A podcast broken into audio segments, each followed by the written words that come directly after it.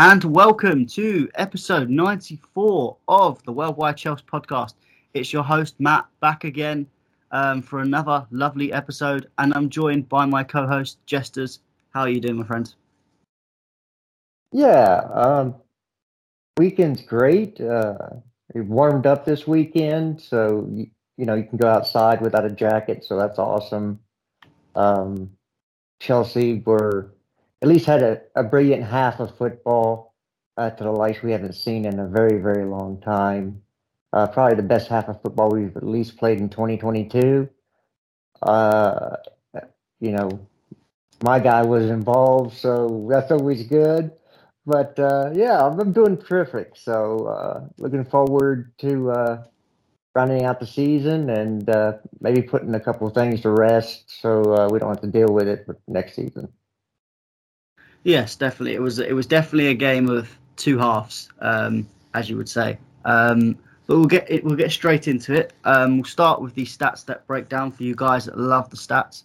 Um, so obviously it was Chelsea four, Burnley nil. Chelsea had a total of 73% possession compared to Burnley's 27. A total of 11 shots on target for Chelsea compared to Burnley's six, with five on target for Chelsea and two on target for Burnley. Chelsea surprisingly didn't mi- miss any big chances, but Burnley did miss one. Um, Chelsea completed 790 passes with a 90% accuracy compared to Burnley's 285 with 68% accuracy. We attempted 21 dribbles with 9 succeeded compared to Burnley's 12 4 succeeded. Um, mixture of the duels, Burnley won 51%, we won 49%. Um, Burnley had 25 tackles compared to our 14, 9 interceptions compared to our 4, and they had 13 clearances compared to our 15. So, just as I mean, obviously, it looked as as the stats shows, it shows that the result and the stats do mix. But obviously, that first half wasn't exactly what stats show. Um, but we'll get into the lineup before we talk about that. What did you think of the overall lineup we started with? Yeah, uh, my I didn't mind the Saul. I be, of course, you know me. I've been calling from the play there all you know all season, so uh, that didn't bother me at all.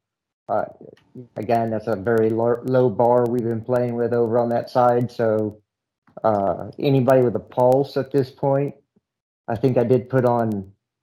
Uh, was it was it Sadiq stream or was it? Can't remember who I was on, but it, I was doing the lineup and I put Bob the Hobo.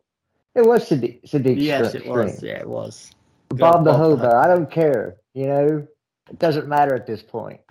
So uh, that wasn't the my quibble. My quibble was the uh, midfield of Jorginho and Kante, both of which I thought were not needed in this match. I thought a Kovacic, Ruben Loftus-Cheek pivot would have been a whole lot better, uh, and that we can discuss in a flow of how, the first half rolled up, rolled around.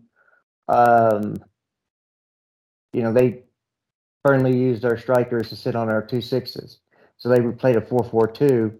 And instead of, you know, really pressing our center box, they sat on Jorginho and Kante, who sat right in front of our back three. And so now Thiago's having to play the ball either out wide, um, or you know, you're trying to have to play the ball across the field, and um, it was it was very disjointed, very slow, um, and Pulisic started dropping. I don't know if he was directed or if that was the game plan, but, but the he was playing on the left, attacking mid, and he dropped that uh, deeper while uh, Havertz Mountain and James on the right hand side got a little bit higher. But it just never came off. It was really slow and ponderous, not really who you want to drop into the midfield. Uh, was it was all right. It wasn't, you know, he got chopped down a few times. A few times it was given, a few times it wasn't. Um, but uh, there wasn't very many big chances. Uh, there was a, you know, Pulisic was brought down right out on the top of the box.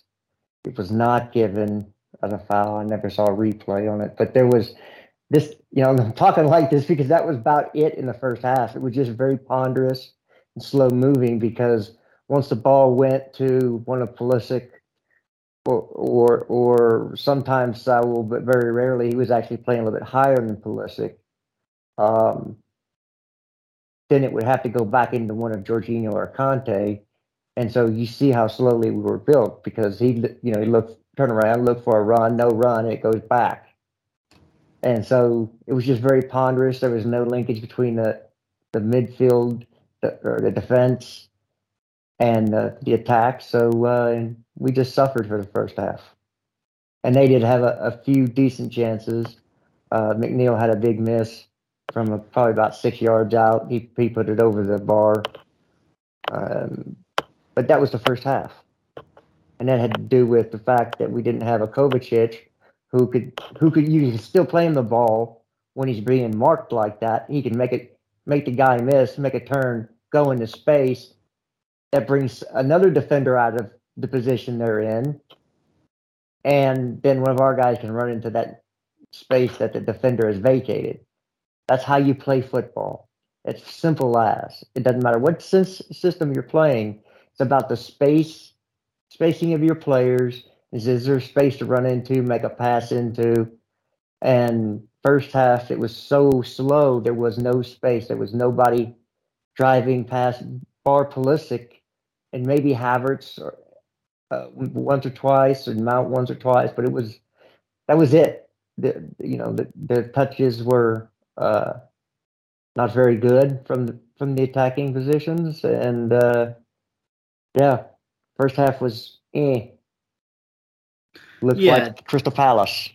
Yes, definitely. I, rem- I remember I was thinking of that game when I was watching. It. I was like, this is exactly the same. Honestly, I, I I've seen it.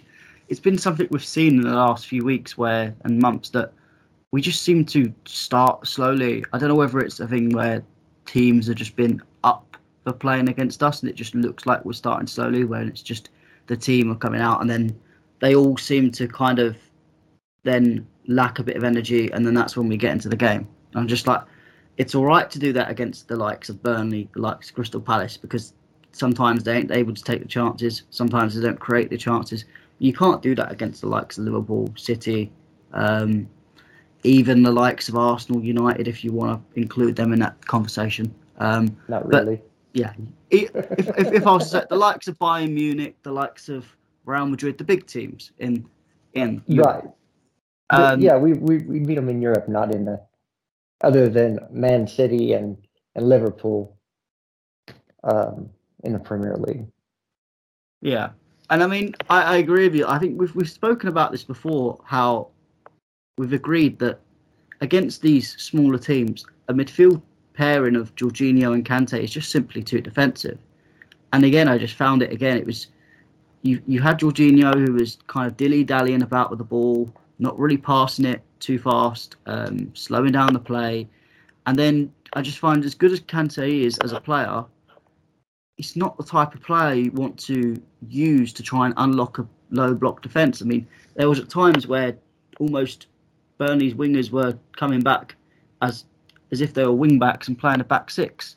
So you need people to run about and create space. I don't think Kante's good enough. I think, as you said, whether a, a Kovacic or even a Ruben Loftus-Cheek, I don't like Ruben playing in this kind of pivot because I, I, feel like he's a better number eight. But at this situation, when you've got six play, you're playing six at back. This is when you can have Ruben properly going up and allowing Jorginho to cover in that respect. So I, I think that was one of my kind of annoyances. I mean, the Saul thing, I think, I don't think he played fa- fantastic, but again, Alonso doesn't really do too much better. You get the occasional good game from him, but um, we're just lacking generally in that, that, that left back position. Um, but the, one thing that annoys me is every time um, Mount, and Pulisic, I don't I really don't understand why Mount is on the left and Pulisic's on the right because I, I just feel I think we'll go into this a little bit more um, later on. But Mounts, I found, I find if you're going to play him on the wing, he's better on the right, and if you're going to play Pulisic on the wing, he's better on the left. So I, I don't really understand why they're both almost playing out of position, um, and other players are playing out of position. I feel as good as Tuchel has been, I feel there's just too many times where I'm seeing players out of position, and then when you, on the odd time you do see them in their position, they actually start doing well and performing. So I, I don't know. It's a bit of a frustration that's been almost brewing up, and I think today, uh, obviously Pulisic did really well, um, especially in the second half, as most of the attackers did. I think Mount again. We'll, we'll talk about it in a bit. A little bit of a disappearance, but generally I was reasonably okay with the lineup, but it just didn't obviously work out the way we want. Um, and as you said, first half typical, very quiet. Um, if anything, yeah, as you said, Burnley had the better of the chances. Obviously, Dwight McNeil. It was quite funny on Chelsea's Twitter uh, when I was actually on at that point looking through, and I had people saying, "Oh, Dwight McNeil, how unlucky he was not to score that goal." I thought, I looked and thought when I saw the chance, I was like, if that was any one of Chelsea's attackers, we'd be crucifying them, saying they've got no final final, uh, no clinical, they're not clinical, they're rubbish, they're missing easy chances. That was a horrible chance to miss. Just like we've we've missed chances like that before, and we've criticised our players, but it seems when other opposition players do it, especially players that we've been previously linked to, it seems we go, oh, they're a bit unlucky there. I was, I'm just like a bit hypocritical there, but there you go. And obviously you had the Thiago uh, clearance, which is just typical Thiago, really. I mean, you can't really can't really praise him more than you already do. He's just fantastic, just typical Thiago. So it is what it is. Um, apart from that, we didn't really create much. El- much. I think the best we saw was a Rudiger long shot. Um, and then Burnley didn't really create too much else from that either. Um, and even the McNeil chance came from a Mendy mistakes. It wasn't even like Burnley were creating too much. Um, but then obviously second half comes and straight away we go from nil nil to three 0 in a matter of ten minutes. Jesters, um, what do you think Tuchel did in that half time to create this fantastic second half? Well, I, I, I want to go back the beginning of the in the first half, bar a, a couple times where they might have switched uh, just because they were trying something out. Um, Pulisic was on the left and Mount was on the right. In the second half, they switched that. They were using the the the, the left side to drop deeper to pick up the ball to make a midfield three, since the Burnley strikers were sitting on the our sixes and the and denying the way we wanted to build up play. So uh, in the first half, Pulisic had more touches than Mount because he was the one dropping deep. You don't want Pulisic dropping deep at the halfway line if you want to use the best, get the best out of him. Yes, he can do it, and yes, we've seen some highlight stuff. But he's better once you get into the final third of the pitch and get him the ball. So he wouldn't be the first receiver of the ball, but the second receiver of the ball and then he's closer to the box or around the box, and then that's when he's most at his most creative. He's not creative from deep, and you saw that with he was running at the back, and he had right uh, Reece James to the right, and he missed him right before he had to assist, assist the Kai. He he held on to the ball too long, and uh, you know we were all at that point. You know people were cussing him, and then in a matter of minutes he had had that beautiful assist to Kai. So what happened was Pulisic went over to the right, Mount went over to the left. Mount then started dropping deep as an eight would, and you know box to box, built up the play. So Pulisic became the, the, the receiver in the the offensive phase of the game, and was able to create. He you know he was involved with uh, of course, Kai Havertz's headed goal, the, the second goal, I believe it was. Um, he was involved in the third goal, um, not directly via an assist, but he was uh, the main man in the build-up of that goal. And then, of course, the fourth goal, which he had to tap in, um, because he was able to get play more higher up the pitch in more of the final, you know, the final third and that's where he started to shine. And and the, him and Kai Havertz, they're on the same page. They're on the same wavelength. So, um, yeah, that's a that's a that's a partnership that we need to stick with. Yeah, I mean, we always we always do see him with Pulisic. He does like to have these specific partnerships. I mean, we best saw it of him and Giroud, obviously in Project Restart, and I think him and Havertz, the, the bits that I did see of the game, they were very much in a very good sync um, with each other, um, which is very nice to see. It's not it's something I've not really seen um, from other strikers that Pulisic played around in the past. Tammy, I felt they never really had that much of a understanding. Arguably, that was because Pulisic was out half the time of injury and he very much was playing inconsistently with, in terms of the game time. But um, yeah, I thought he, he played pretty decent. I mean, he's had a few runner games now where when he has played in that attacking position, either on the right, left, or drifting around the centre, he has played quite well and started to get goals, assists, starting to play, put in good performances. Obviously, you had the Lille game where he done really well. Arguably, was my man of the match. Um, Liverpool game, I know he missed that one chance, but um, as I said in the last episode that I did on my own, I I didn't think it was. I think people were taking it out of perspective a little bit. You look at his body positioning.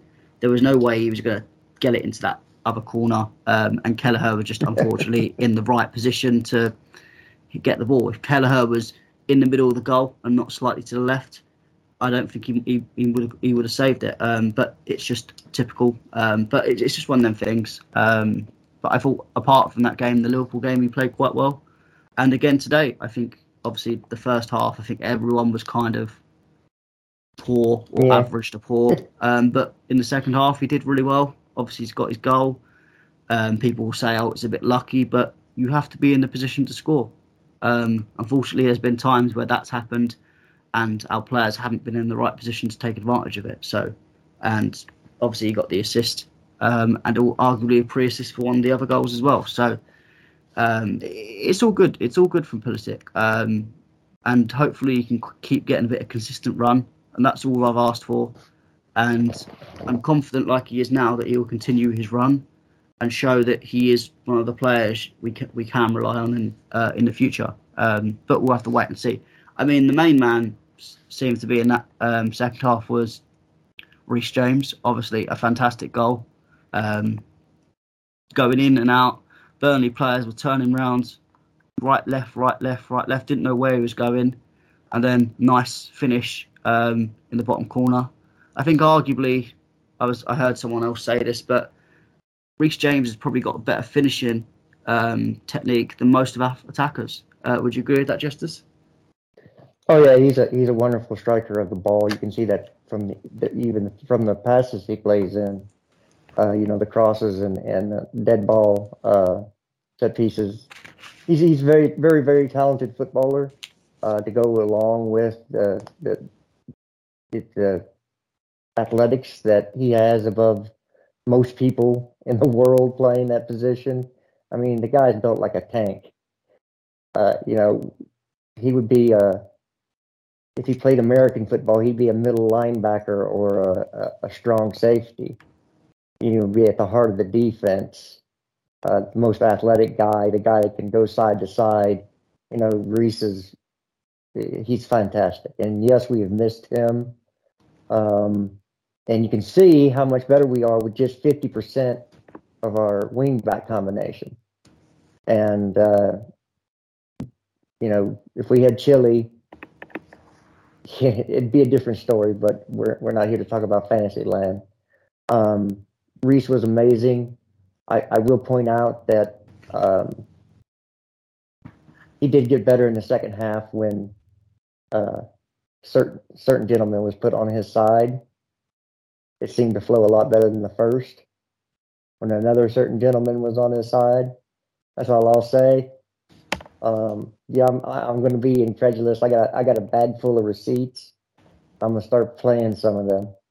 So uh, yeah, it's uh, it's looking good, and you know, going forward, we need to see you know Havertz and Pulisic together with somebody. You name that person Ziyech, Werner, uh, even Lukaku, and those those two would work.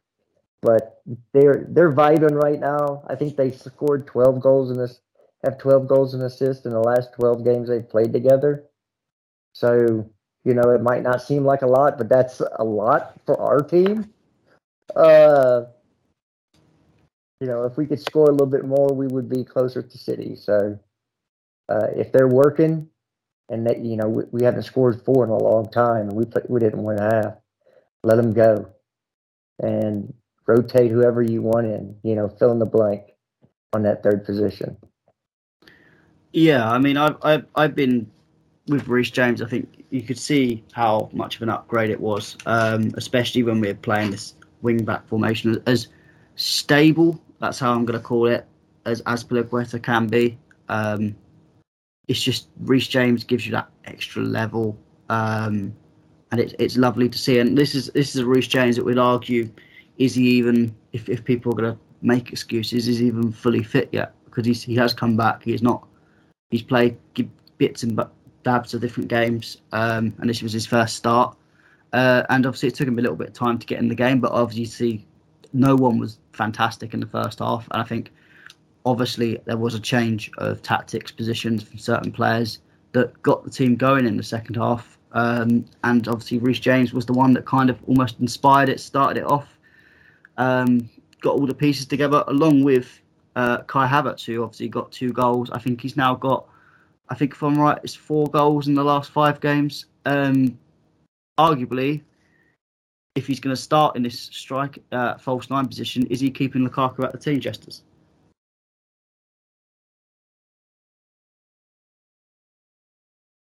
Jesters, you there? Oh, sorry, I'm on my phone and my button, the button on to mute is real sensitive. that's, a, that's what we call an ID10T error in uh, in technical terms. Uh, yeah, I, I want to kind of put this false nine. He, I think he's playing more of a striker than a false nine right now. Um, and I know we all we all love uh, FIFA, and so we attend to to, to, to overthink positionally. He's just going to play out as a straight a straight number nine, but he's going to play it like Kai Havertz. Okay, there's not too many strikers in the world who can play that position and give you a, a 10 combined with a, a, a, deadly finisher in the box. Okay, you can count them on one hand. If that's what Kai's it seems to be, and seems to be his best position, is that striker that's going to give you, you know, mobility, create space, build help build up play when he needs to, do all the things that a professional needs to do, um, then then yeah, I'm all for it. Um, you know, give you know, I'll take two and, and three on Sunday because this this dude is the real thing.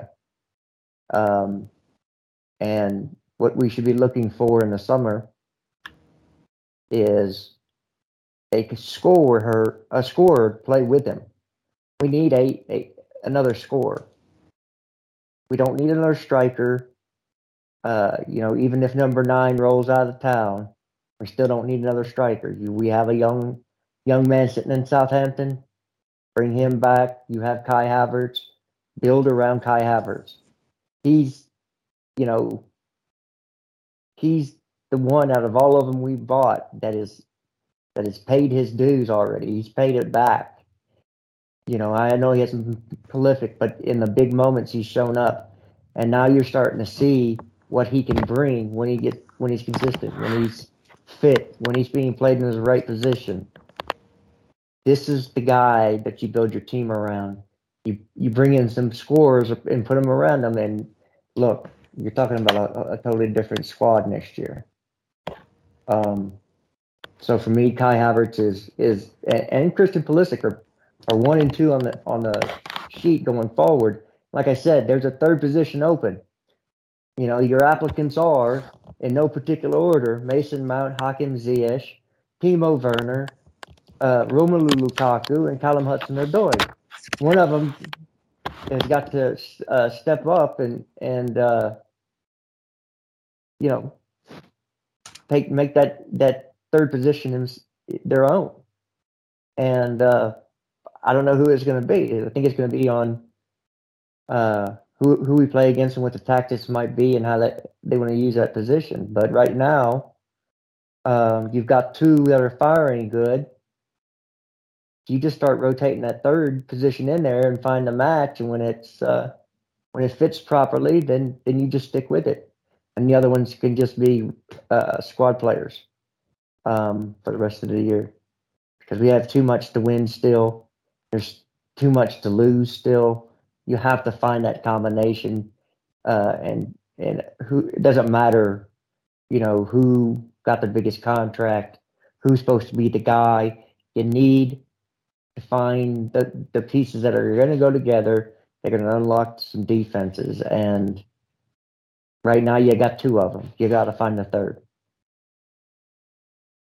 Yeah, I mean, I, I agree with you. I think in terms, obviously, the the whole is it a false nine? Is it a number? I I I think you you said it perfectly in terms of it is a number nine almost that he's playing, but in as you said, Kai Havertz's own way. I think he is that kind of unique type of striker. Obviously, everyone has their unique traits, but he is very unique in the way he plays that striker role. Um, there's not really anyone I can look at in other teams that I go, that's he's similar to him, um, which is nice because it's it, it's it, you can the way Kai Havertz plays, you can really create something around him. And as you said, um, I do think we need someone. If we're going to play Kai Havertz up front, I think we do need someone that can score goals from the wing. Um, whoever that may be, anyone can insert whatever player they want there. Uh, I think there are some credible options you can get, um, and potentially depending on if certain teams go down, if certain teams um, with their financial troubles, you could get these players at relatively good prices as well. Um, so it, it's it's having a look in the summer to see what's the best option. I mean, for me, in terms of my front three at the moment, I think it has to be Pulisic, Havertz, and at the moment, depend. See, it, for me, it depends. Are you going to play a back four? Are you going to play a back three? I think Ziyech, if it's back four, it's nailed in for me. Uh, he gets that spot on the right. When it's a back three, I think it's a bit more of a question mark. I think I'd still probably go with Ziyech because I think I see more from him than I have from Werner. Um, I see more than him than I have for um, Callum. Um, and then Lukaku, it's it's one of them ones. Kai Havertz is playing so well up front. I don't really want to force him out wide to bring Lukaku in.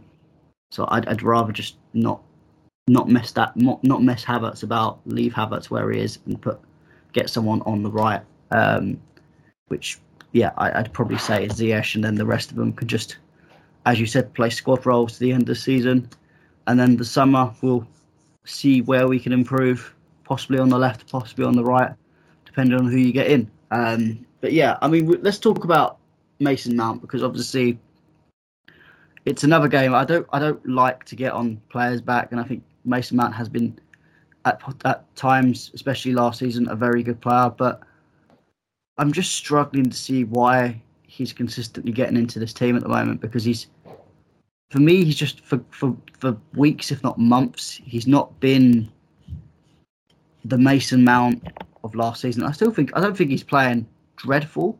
Um, I think there's been other players in the attack who have played dreadful um, at times this season. I don't think he's been dreadful. He's just almost I'm going to say Casper the Ghost. He's been missing in certain games, and people always come back to oh, but he presses, he he does the off the ball work. But actually, recently when I've been watching the game, you watch Kai Havertz, you watch Hakim Ziyech, who a lot of people will go Hakim Ziyech can be very look very lazy at times. But they're they're doing a lot of pressing recently. They've really improved in that off the ball work rate. Um, and that obviously then if that means they can do the off the ball work rate, maybe not as good as Mason Mount does, uh, arguably.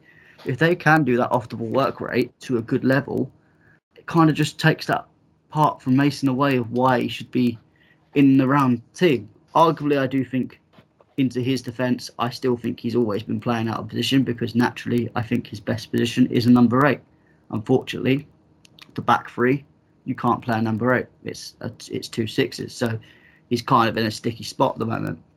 But Jesters, but what do you think of Mason Mount's performance, and do you think he should have a bit of time out of the starting lineup? Yeah, look, I, I think Mason Mount is a, a terrific number eight. Again, he's an eight playing as a forward. So what you'll find is when people go through and may play a position professionally through um, academies up through loan deals, it's very it's very hard to uh, get the instincts when you're moved to a different position, right? Whatever position it is, um, it takes time to develop those instincts. And so, as a t- an attacking player, a, a pure out forward attacking player, he still hasn't developed all those instincts, right? He's he's a he's a he's a box to box eight. That's his that's his best position. You know, he's he role modeled himself, I'm guessing, after Frank Lampard. Um, so I think it's sometimes he gets kind of lost in those forward positions. Um, and you saw that when he was playing, even playing sometimes under Lampard, he was like, "What? Why is he out there? He's just he doesn't. have there's something missing." And and that's fine because he doesn't have those instincts built up from years of playing those forward attacking positions like uh, your Pulisic would, your, Kai Havertz, Timo Werner. You know, those those players aren't better than him. I'm not saying that. I'm just saying they have the instincts that he doesn't have. And if he if those were the positions that he would would have focused on in the academy and through years of training, then maybe he developed those instincts a little bit more. So um, I think that's that's why he goes invisible sometimes, just because you know he put you know even today he put in a, a, an above average game as an eight. You were playing as a forward, dude, because he built up the play well. You know, uh, he he stabilized uh, you know, he was the main guy from the transition from offense to defense. You know, he looked good in the second half doing those things. You were still playing as a forward, which means we need more in attack from you. Uh, the other two did, um, and some some would say, well, he, he he jumped on the grenade, so the other two could look good. Well, I guess you could say that, or it worked that way better than it did in the first half when the roles were reversed because people were more in their natural roles, even if they weren't on their natural sides of the field. And sometimes that's that's a better fit. If that makes sense. Yeah, that makes perfect sense. I mean, with Mason Mount, it's not like I want to. I don't want to criticize him. I mean, you, I know we have certain uh, characters and certain people that will any sort of criticism of Mount is straight away hate. Um, I make it clear that I don't think either of us are looking to hate on Mason Mount. Um, I think we we both explained that we both think he's a fantastic number eight, and I think you'd argue if we had number eight positions in this side, Mason Mount would argue be first choice um, at the moment. Um, but unfortunately, he's not, and I think the one point where I just get very frustrated with some of the people that really love Mason Mount is the whole word generational. Honestly, I think everyone that calls Mason Mount, or this is even up to other fans, Callum Hudson-Odoi, um, Ziyech, um, any other certain other players, Chalobah even, I've seen Reece James. None of these guys yet are generational. The word generational is so oh, overused. Like the word world class, I think it's too lightly used. I mean, if I'm, if I'm honest, the only if you use the word generational player that is currently in this team is Thiago Silva. There is no, there is not really any defender on this earth like Thiago Silva. At least in the last 10, 20 years, I think he's out out and out there been one of the best centre backs in his generation. Simple as. Maybe you could argue in N'Golo Kante. Um, I don't think he's playing up to his top form at the moment, but you could argue in his time he has been a generational player. Apart from that, I do not want to hear any other player called be called generational. I don't really want to hear any of our other players be called world class yet, because I don't think they are, and I think it's unfortunately, as as Jess has said before, it puts a player on such a pedestal that sometimes we have to be a bit more harsh because if you're going to put them on these brackets of generational, then we have to criticise them as a generational player would. If they make mistakes, then you've got to criticise them because they're this big player. They've got to live up to these expectations. Do you agree with that, Jesters? Well, I, I, for those, I guess I do. I say that for those um, fans, not for the player themselves. So I think again, sh- you shouldn't give undue disrespect to a player based on them having idiots as fans. you know, because uh, there there would be uh, a lot of hate on players then, because there's a lot of idiot fans. But yeah, if if if your premise is a certain player is generational, he's you know the top tw- in the top 20 players in the world. Then yeah the bar that you're setting for that player to be judged upon is a lot higher than than say you know he's just a good talent and and you know leave it at that. You're setting a bar for to be judged as a top 20 player in the world and that's a that's a high bar to be judged against. That means you got to be fantastic, you know, nearly every minute of every game because that's what a top twenty player in the world is. You got you have to impact a game so at, at a certain level every time you're on the pitch. And I just got done telling you that our attack got better when he was moved away from the side that was doing all the attacking. So you can't say he played like a generational or world class talent in that match. He didn't. But that's fine if he just said he's a good talent. He's he's growing. Uh, he's still young, but he he's re- he's really good at what he does. That's a different bar you've set than top twenty player in the world because he didn't play like that yesterday. So if I was to judge those standards, I'd give him a, a maybe like a four because he was that far below a, a top 20 player. If I judged him on, like I did, I judged him as a six, being average, because he didn't really do anything right or really anything wrong. He was just average, what you average expected to any humdrum player out there playing that position for any Premier League team doesn't matter where they are in the league. You see? That's the difference of taking somebody's agenda when you talk about a player. Yeah, definitely. I think I, when I when I said that, I didn't mean more, as you said, in terms of the hate on the actual player. I think again, it's more you have to direct it towards more the fans, which frustrates me because it's just it just it just shouldn't be the way it's done. Um, we should all have, obviously, we all to have different points of view, but it should be a good consensus. And it's just, I don't. Maybe it's modern football fans. Uh, I know I'm a young person, but I, I do I do not really like. Um, I, I feel I always go against the grain of modern football fans nowadays. Um, but I, again, I just don't see, as you said, perfect idea to describe him as a good young talent. Um, but it's like even with Kai Havertz, as well as Kai Havertz has played, and as well as he's done very well in certain big moments, I still won't class him as generational. He's a very good talent, and he could he could get to that moment. I'm not saying he won't, but he's not at that now. So I just don't want to put that pressure on him. Um, I feel some sometimes these I'm, I'm going to call them fanboys of certain players. They they almost put so much pressure on their player that actually it doesn't actually work too well.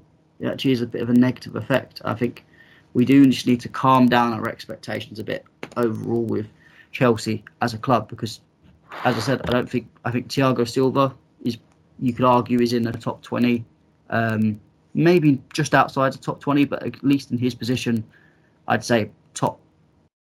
I'd argue top, but if you want to say if you want to be uh, lenient, say top three. Um, and Kante, again, he's not playing fantastic this season, but overall he has been one of the best central midfielders um, over the last five six years. So you could argue he's in that bracket, but no one else. Um, and that, that, that's the way I'm going to kind of leave it because unfortunately it is what it is. Chelsea fans are Chelsea fans. We're always going to have divides, um, differences of opinion that are dramatic, and you're always going to get the typical Twitter fights. Um, but we will go quickly through kind of the player ratings. We'll kind of breeze through this because I, I, don't think there's going to be too much of a debate on any of these. Um, start off with Mendy. Jesters, what would you give Mendy in terms of player rating? I think I gave him a six, um, six or a six and a half. He was uh, he caused an issue coming out for a ball he shouldn't have not come out for. Um, his distribution was okay, not great. Uh, didn't have a whole lot to do. Had a couple of good saves. You know, still what an average pro should do. So, you know, six, six and a half. I, I think that's fair on him. Yeah, I'd say six. I mean, he made that one mistake, but at the end of the day, it didn't actually come to anything in the end, which is lucky. Um, but apart from that, I don't think he did anything majorly spectacular or poor, but mainly because Burnley didn't offer that much of a threat for him to do anything. Um, what would you say for Rudiger? Rudiger, I thought was uh, probably the one that was most even keel as far as he was good in offense and in defense. So I gave him a seven. Um, you know, he didn't have an assist like Chalobah did, but I thought he was a better overall player in the game. I thought he was a better player than Chalobah was. Um, I thought Chalobah's mistakes were potentially more costly than than than Rudiger's. Uh, but I, you know, his his main um, thing is to play defense, and uh, so for me, he was a seven. Yeah, I I actually put uh, seven down as well. We seem to be very together on the rating so far. Um, what would you give Thiago Silva? Yeah, well, the the, the man, the myth, the legend, um, the man that was just for me out just outside of the top three players on the pitch. Um, I gave him an eight. Uh, the, the guy is just a brilliant footballer, and just the class of which he does and the ease of which he does stuff. He just always knows where to be, what to do at, at the right time. It's just it's a joy to watch, and it's just like uh, Thiago's there, and everything's fine. So uh, you know, he's like the when you were growing up, uh, when you're a baby, that you always had, you always slept with something that gave you comfort. That's Thiago Silva. He's he's like our, our our teddy bear or a blankie when we were kids. That's you know he's just that for the defense. He's just uh, that that uh, safety device or whatever you want to call him. He, he he's that guy, and uh, he's brilliant. So eight do you know what? That's a lovely way to describe Thiago Silva. I, I actually also have eight um, as my rating.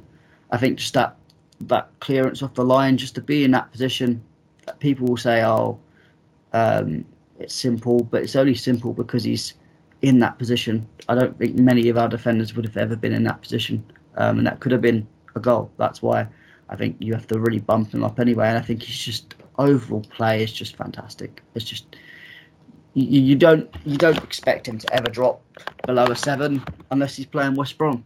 That's quite frankly the only issue. And luckily, West Brom don't look like they get promoted, so Thiago Silva would be happy with that. Um, going next to Chalobah uh, to finish the back three, what would you give him in terms of rating? Yeah, see it. I, when I rated him originally, I forgot he had an assist.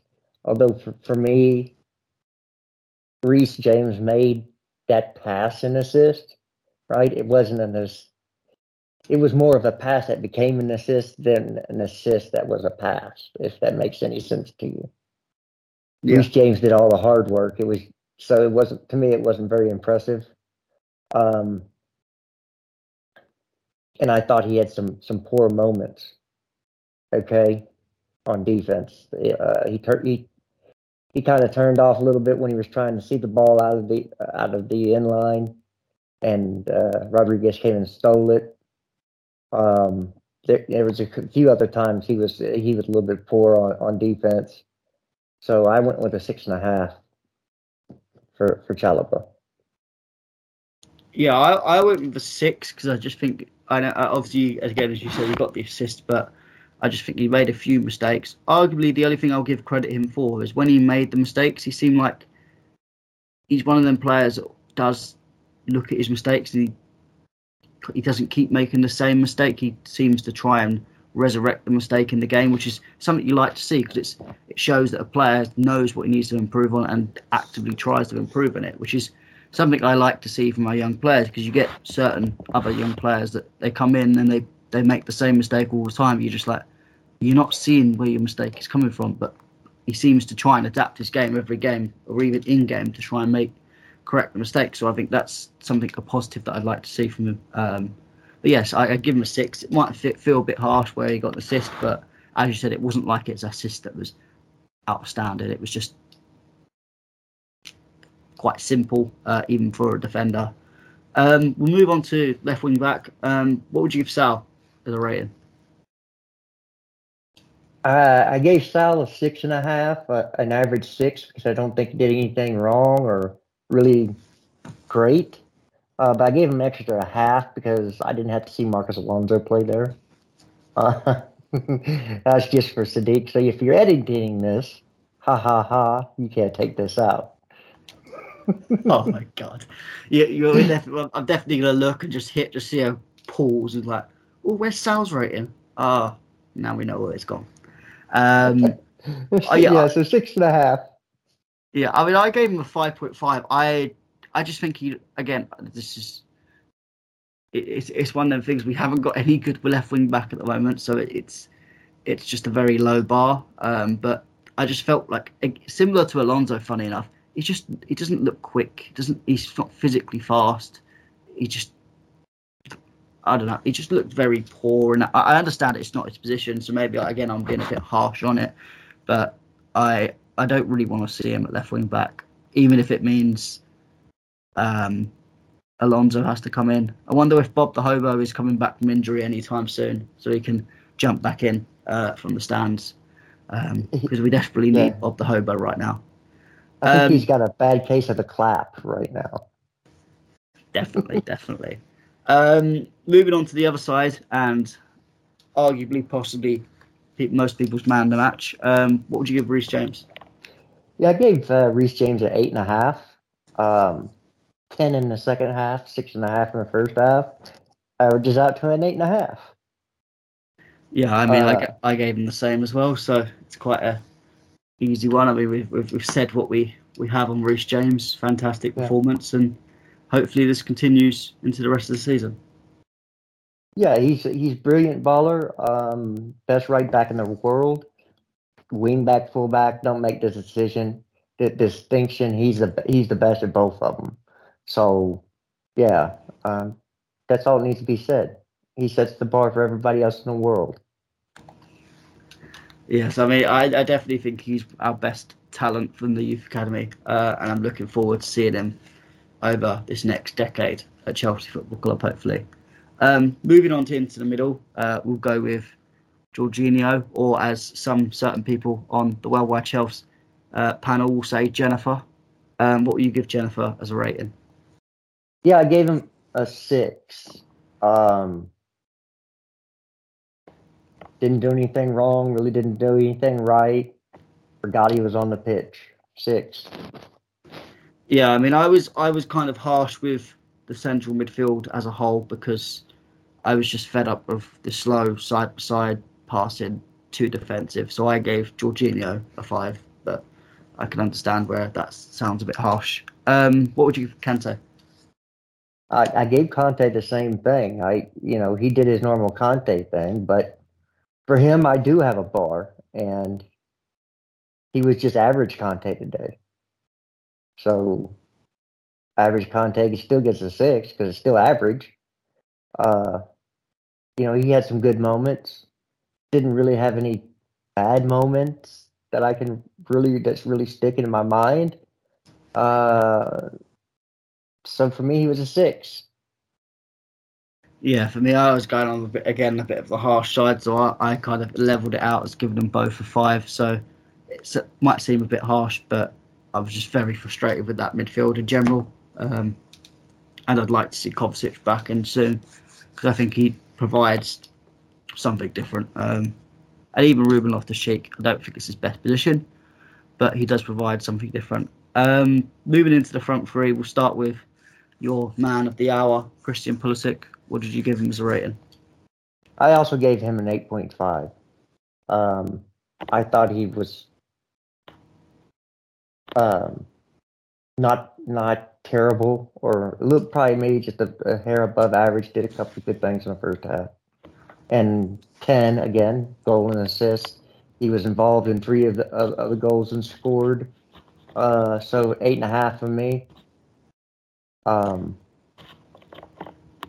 I thought that uh, there was, like I said, three players that were equally brilliant in this in this uh, game, and they're all going to score the same. Yeah, I mean, I, I got, I got, I, I put him down as an eight. I mean, I could understand giving him an eight point five as well. Um, I just first instincts put an eight, so I mean, credit to him. I think he was fantastic, and hopefully he can continue this going into the next games. Um, go into the other um, wide player, Mason Mount. What would you give him? I gave Mason Mount a six. Oh yeah, you did um, say yeah. I think he was just totally average. Again, I forgot he was on the pitch for large sections of that game. Um, didn't really do anything wrong. Didn't do anything great. So again, average six. Yeah, I mean, I, I, I think this is we've built up. I think this is due to built up frustration over a number of games, but I've given them a five just because I was just a bit fed up in the end of just seeing the same thing uh, and then seeing the term Mason Mount is the glue pasted on Twitter. But there you go. Um, finally, up front, Kai Havertz. What would you give him as a rating? I gave him eight point five. Um, yeah, first goal was beautiful. Second goal was not, but they all count the same, right? Yeah, I, gonna...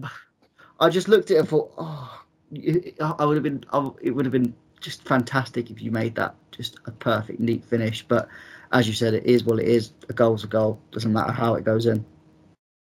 Right. Yeah. He was eight point five. Um, lots of movement. Um, he just he he is actually the glue that keeps this attack together. Everybody is better when Kai Havertz is playing an attack. Even Romelu Lukaku is a better player when Kai Havertz is in attack. So he makes everybody better. So I don't know if that's the glue or the booster. Uh, he's the booster. Yeah, he's the mushroom in Mario. Uh, I, I would definitely go with the booster. Um, I think um, I'd argue Kai Havertz isn't, isn't the glue when the uh, forward line is so fluid. Fluid. I think that's the kind of opposite to the definition of a glue. Um, but yeah, the booster is definitely. I, I do agree. I think everyone kind of boosts up another level of Kai. Um, I do think, in terms of his actual position, I think the more central he is, the better. I don't like him when he's forced about a bit too far out wide on the touchline. I don't think he's as effective. Um, so I'd like to see him central. But um, yeah, I think it was fantastic performance from him. In terms of the subs, obviously they all got about 20 minutes. So we should we should just say give them all a six. So I don't think they. I gave them all a six. Um, yeah. Some people gave Timo an NA because I think he was on a little bit less. I don't think. yeah, I think he came sub. on. He had twelve minutes. Yeah, I, I give him all a six. Um, I, I, know now why why Ruben didn't start because he, I think I think Reece James was always going to be subbed off. He wasn't going to play ninety, um, unless we were behind. If we were ahead, Reece James was coming off the pitch just because he's coming still coming back from injury, and Ruben was always going to come in and play right right wing back, which again I always say it's more of a midfielder than a, a, a center back or a, um, a full back in a traditional back five. Um, So Ruben is equipped to play that position because he's equipped to play CDM, central midfielder, cam, um, centre back apparently, center, center center back, and you know that that wing back position is a kind of a combination, a crude combination of all of those positions. So that, that's why I always feel, as harsh as it is, I, I do think it will be his time to move in the summer because uh, I think he does deserve start for a team really shot lit light out for another team. But I think he he could you could always have a Ruben in that in that squad to, to just cover for different positions should you need him. Um, but for the best of his career, I think he will move on in the summer, which will be to the demise of myself. But there you go. There are other players in the Chelsea side, um, so it won't bother me too much. Um, so yeah, that was kind of the end of talking about the Burnley game. But obviously, isn't the uh, biggest story around Chelsea. Obviously, the last week has been a bit of a topsy turvy uh, week for Chelsea fans. Obviously, you had the cup final um, didn't go our way, and seeing some of the goals that have stood as goals this week, I am even more amused at that Romelu Lukaku decision.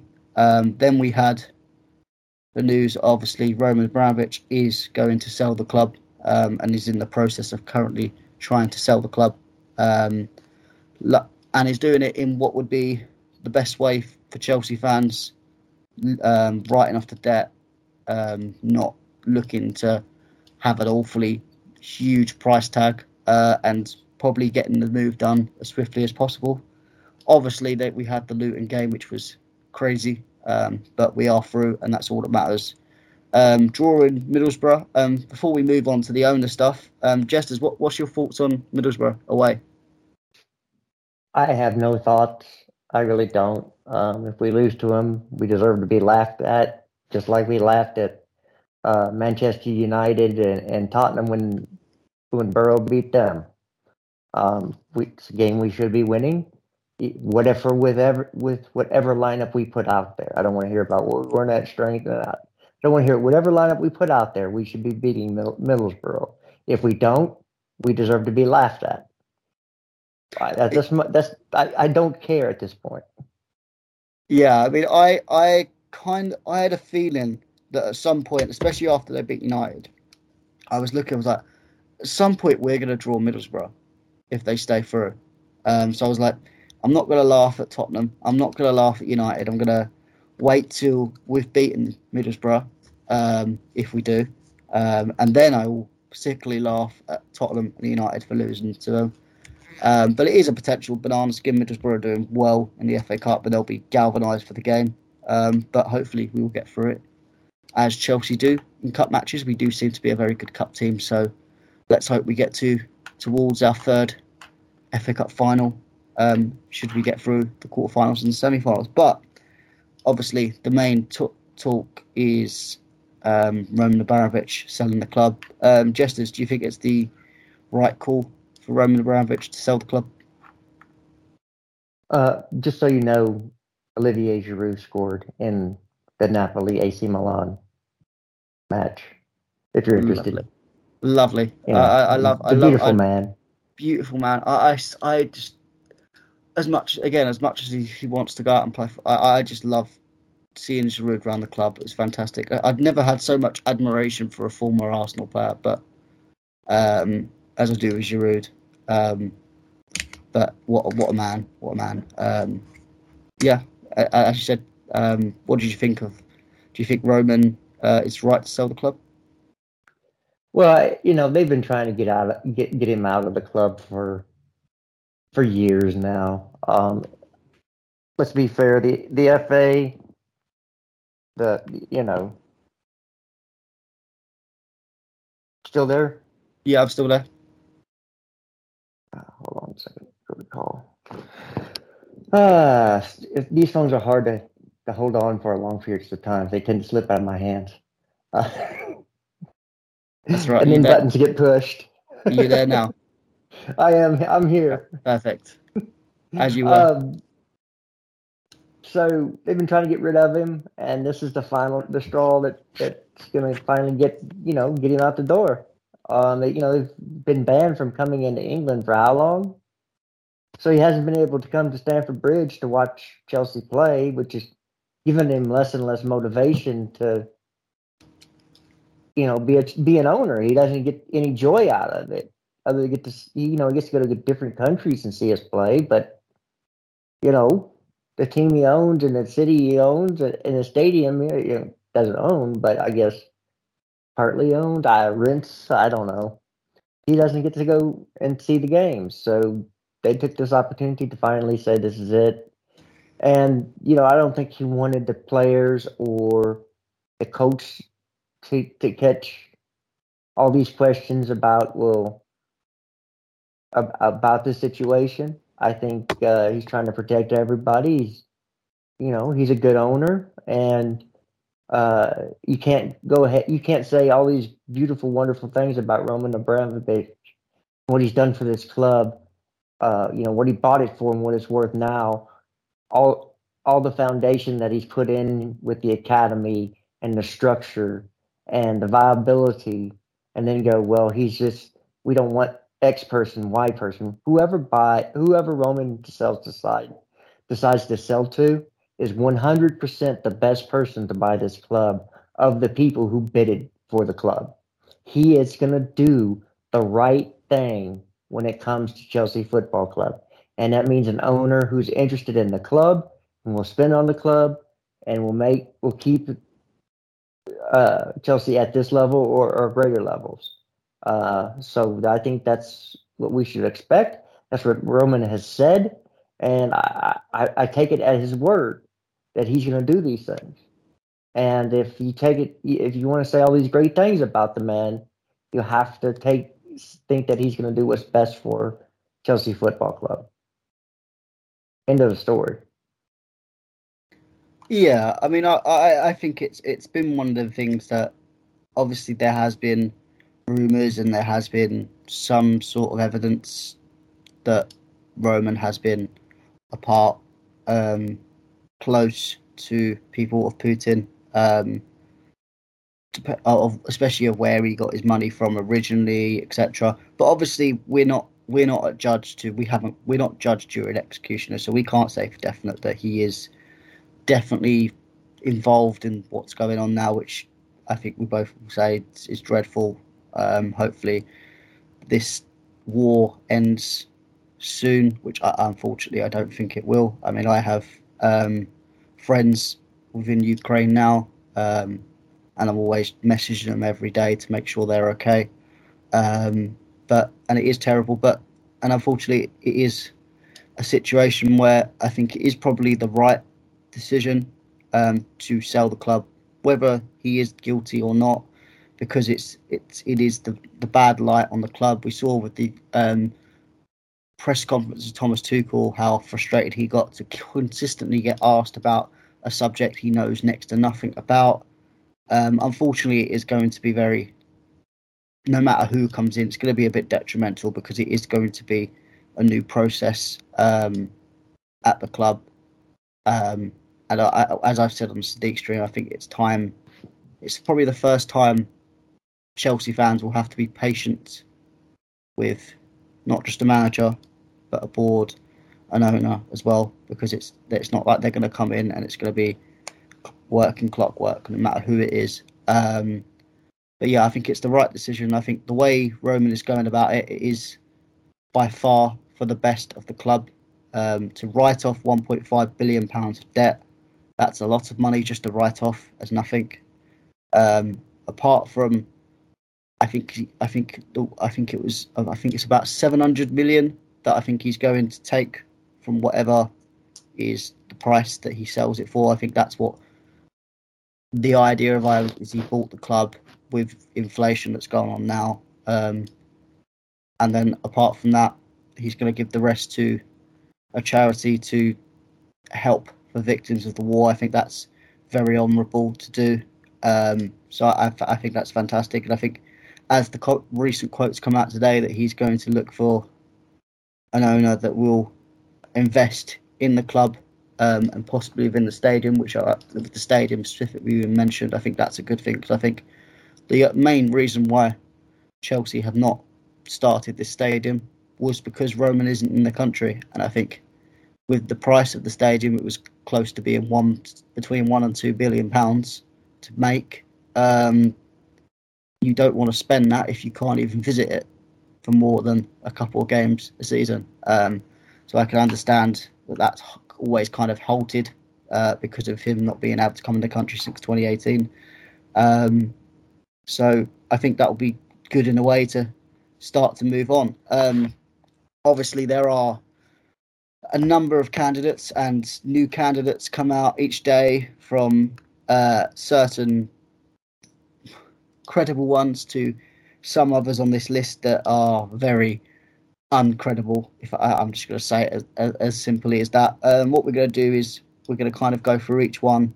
Um, I'm going to give you you guys, listeners, a little bit of information about them because some are you can find a bit of information on them. Some don't even have any information on them at all. So I had to do me and Sadiq had to do a little bit of digging into some of these um, to give you some information, uh, and we'll just give you a quick opinion of whether we think these people are the right people or who we prefer. Obviously, we know Roman will pick the best out of whoever these are, um, but what we think personally as fans.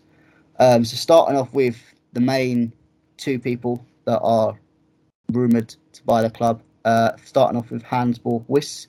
He's a Swiss international. Um, he is around uh, worth 3.8 billion pounds.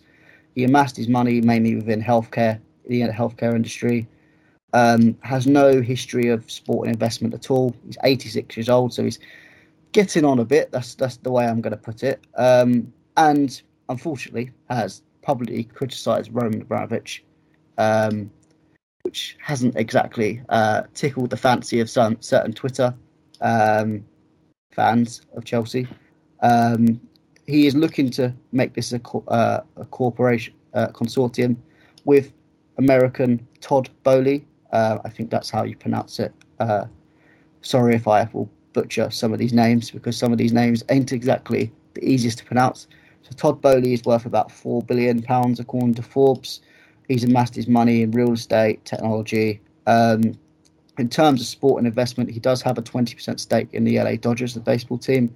And from fans of the Dodgers that I've spoke to, um, they have said that he has invested a lot into the team um, has, has been known to invest a lot, um, which is always good to see because obviously there is always a bit of skepticism, uh, thanks to Stan Kroenke, the Glazers, and the Liverpool owners uh, about Americans in terms of coming into the club and investing. Um, so, in terms of that consortium of them to combine Jesters, um, would you like them to be the owners, or is that one you want to avoid? They're not going to be the, the owners of Chelsea Football Club um, they're out. They had their bid turned down. Um, I think they they offered 2.5 billion, and Roman said no. Um, from what I understand, the ones that you're seeing publicly announced are the ones least likely to get it. Yeah, that is, that is, that is always something I'd say. It, I I do think it's going to be a almost a left wing one that comes out of nowhere. Um, yeah, it. it's it's going to be somebody that he's they're having conversations with now, and no, uh, and they're smart enough to keep it under wraps. And uh, yeah, again, at the end of the day, if I believe Roman Abramovich is this great owner that I think he is, then I should at least have faith that he's going to put the club in the correct hands right? He's not going to do anything to de- to destroy this club that he built. This is his club now. So going forward, it's the legacy li- he leaves will uh, really depend on who owns them next, because he has a hand in that. So he knows that he's not stupid. So we need to stop worrying about who the owners are, where they're from, what God they pray to, who they sleep in their beds with, and just think if Roman's picked this person, he obviously knows what the hell he's doing. And that's why I leave the ownership thing. I really do. I really could care less. Yeah, definitely. I mean, some of the other um, mentions, you've obviously got um, someone that's been previously linked to the club, Jim Ratcliffe, um, British billionaire worth around 21 billion pounds, um, amassed his company uh, money from chemical industry in Ineos, uh, has ownership of Nice currently, which in my mind, I'm not sure on the rules of ownership of clubs, but I, as, as I'm understanding, I don't know whether because he owns Nice, whether he can own Chelsea Football Club as well. Uh, I'm not 100% sure on that. He also has previously owned Team Sky uh, and is currently principal partner with Mercedes F1 team. So, obviously, a lot of sporting stuff that he's successfully invested in. Uh, so that could be potentially a good one. But again, I think he's publicly re- rejected that he's involved. Whether that's a smokescreen and he is involved, or whether, but I don't. I, I think that's one that, as as nice as the 21 billion sounds, I don't think it's going to happen.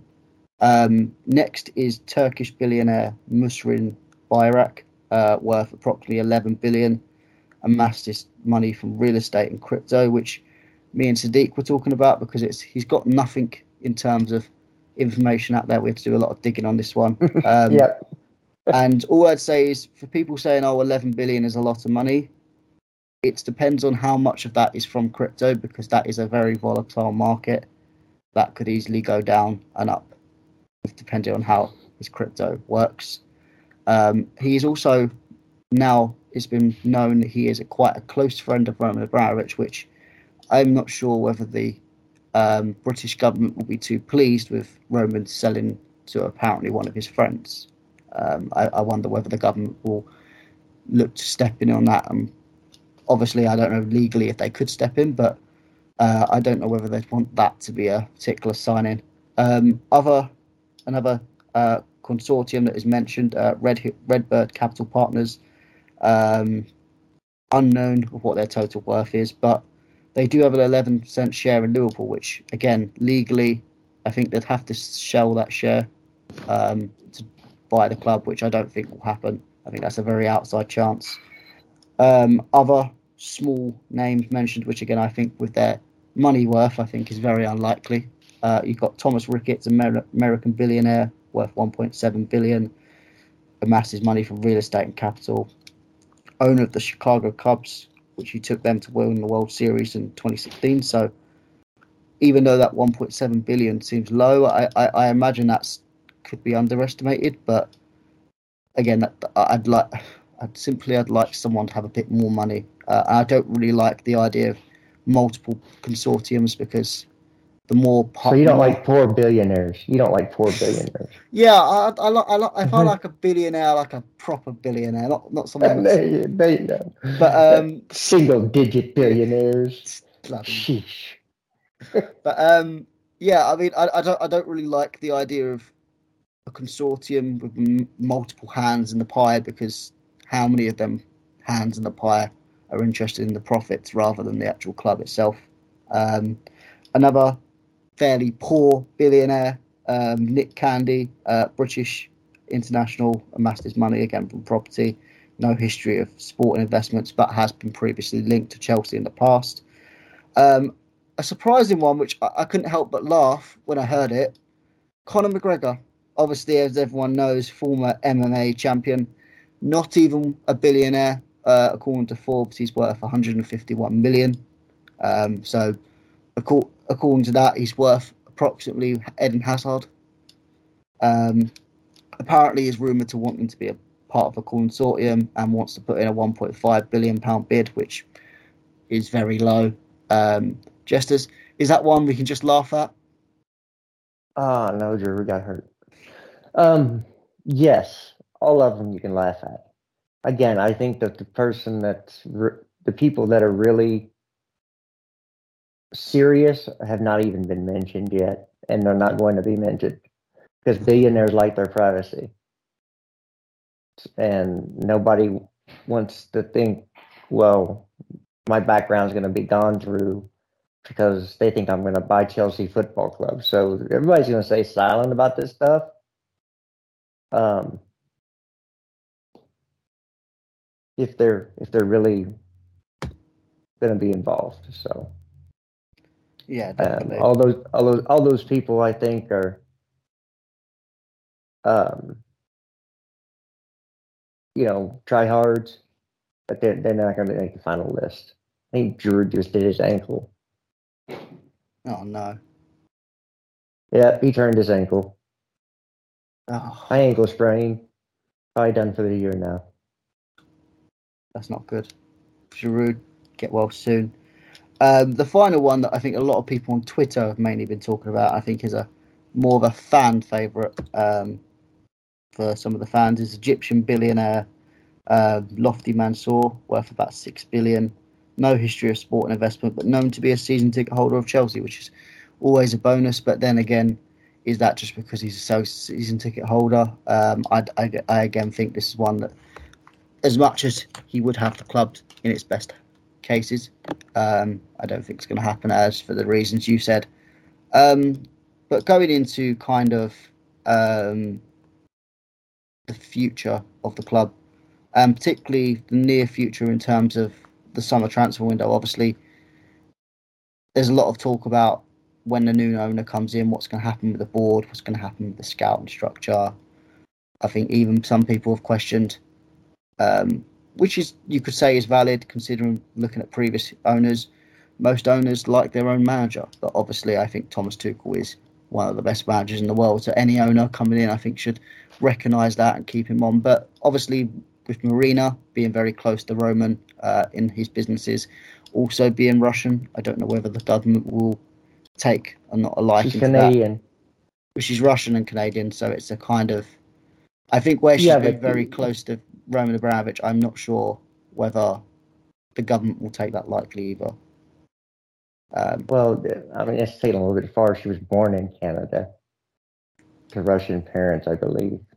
Um, I yeah, I, I think it would be in the best interest of the owner to make changes slowly, right? Not to come in and go, I'm changing everything, because you're you have a small window in the summer to get things done. So this summer you might see the same people sit, stick around, uh, and then it'll be slowly people will start to leave. Uh, now, some of the board positions they can go because they're not going to be like Bruce Buck. He'll probably leave, which is fine. Nobody's going to sweat tears over uh, Bruce Buck leaving. So, again, um, I know it's it's good for the news. It's good for clicks. It's good for to have videos on, but I really it's the least interesting thing to me to talk about.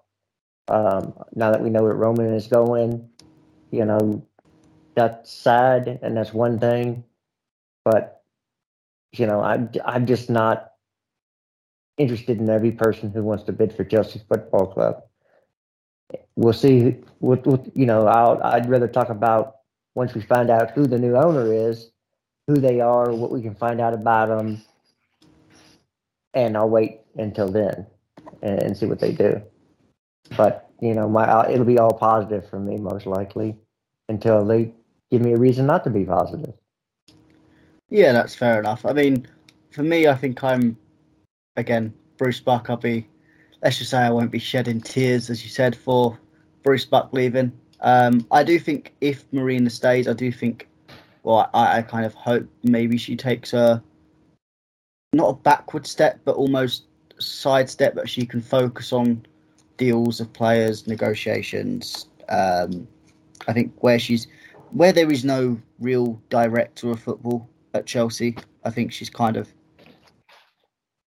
everyone between her and Petr Cech and Bruce Buck or whoever else there is. I think everyone's kind of tried to do that role without actually being in charge.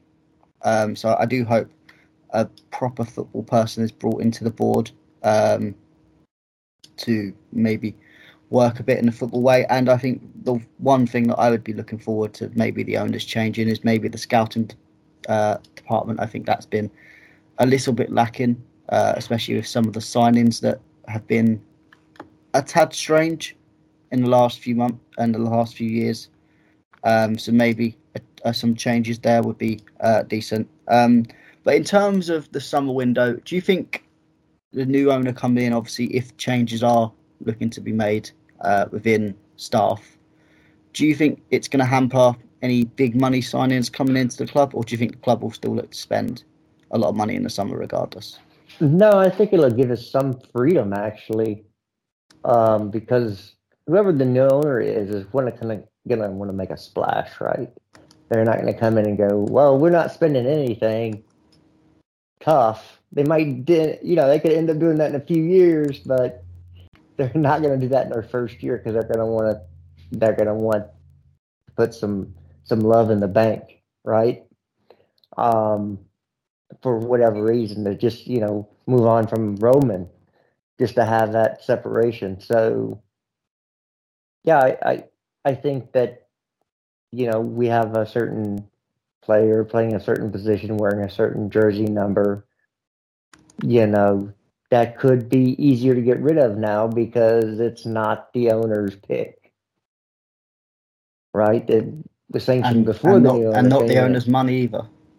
Right. So you you you know you never know that might be a, a positive, but no, I think I just I think I'm still hoping that uh, we we have uh, Koundé and and Tchouameni come in.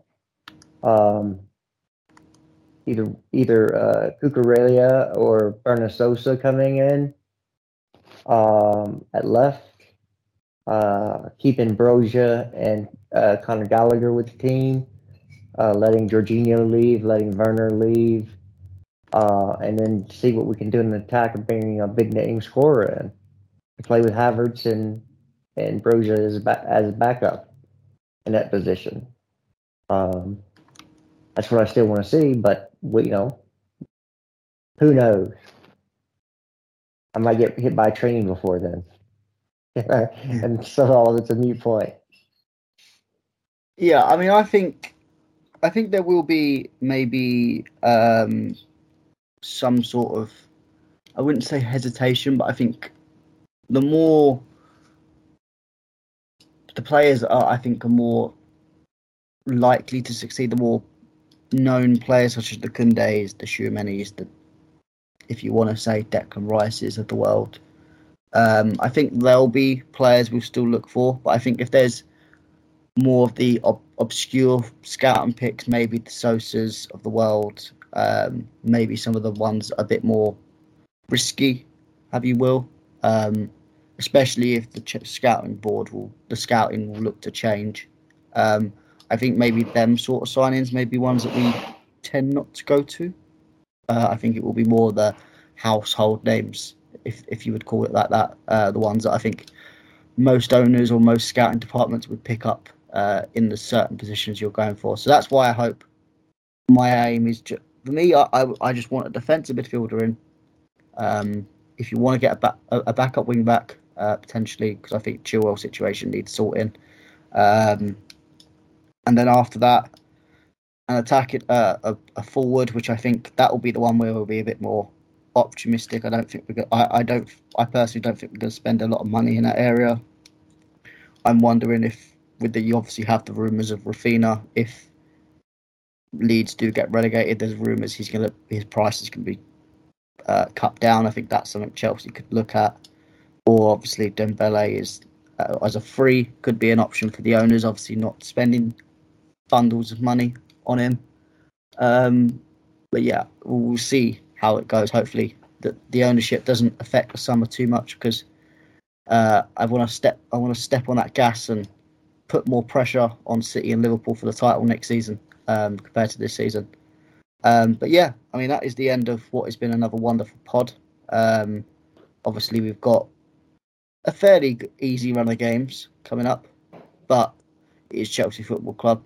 Um, we are we do we do tend to struggle against smaller teams, so let's hope we don't um, run into any road bumps and mess up some games. But Jesters, thank you for coming on once again. Oh, thank you for having me. As always, it's always fun, instructional, and I hope uh, people who listen get some some knowledge out of this, or at least get get the laugh at us. You know, laughter is is joy. You know, a good thing too. So. Yeah, I don't, I don't mind being laughed at. Uh, if I'm honest, used to it by now. Um, but yeah, guys, thank you for tuning in. Uh, as as I usually say, uh, make sure you give us a rating on whatever platform you are listening to us on. Um, make sure you follow us at WWC Pod Articles on Twitter or Instagram.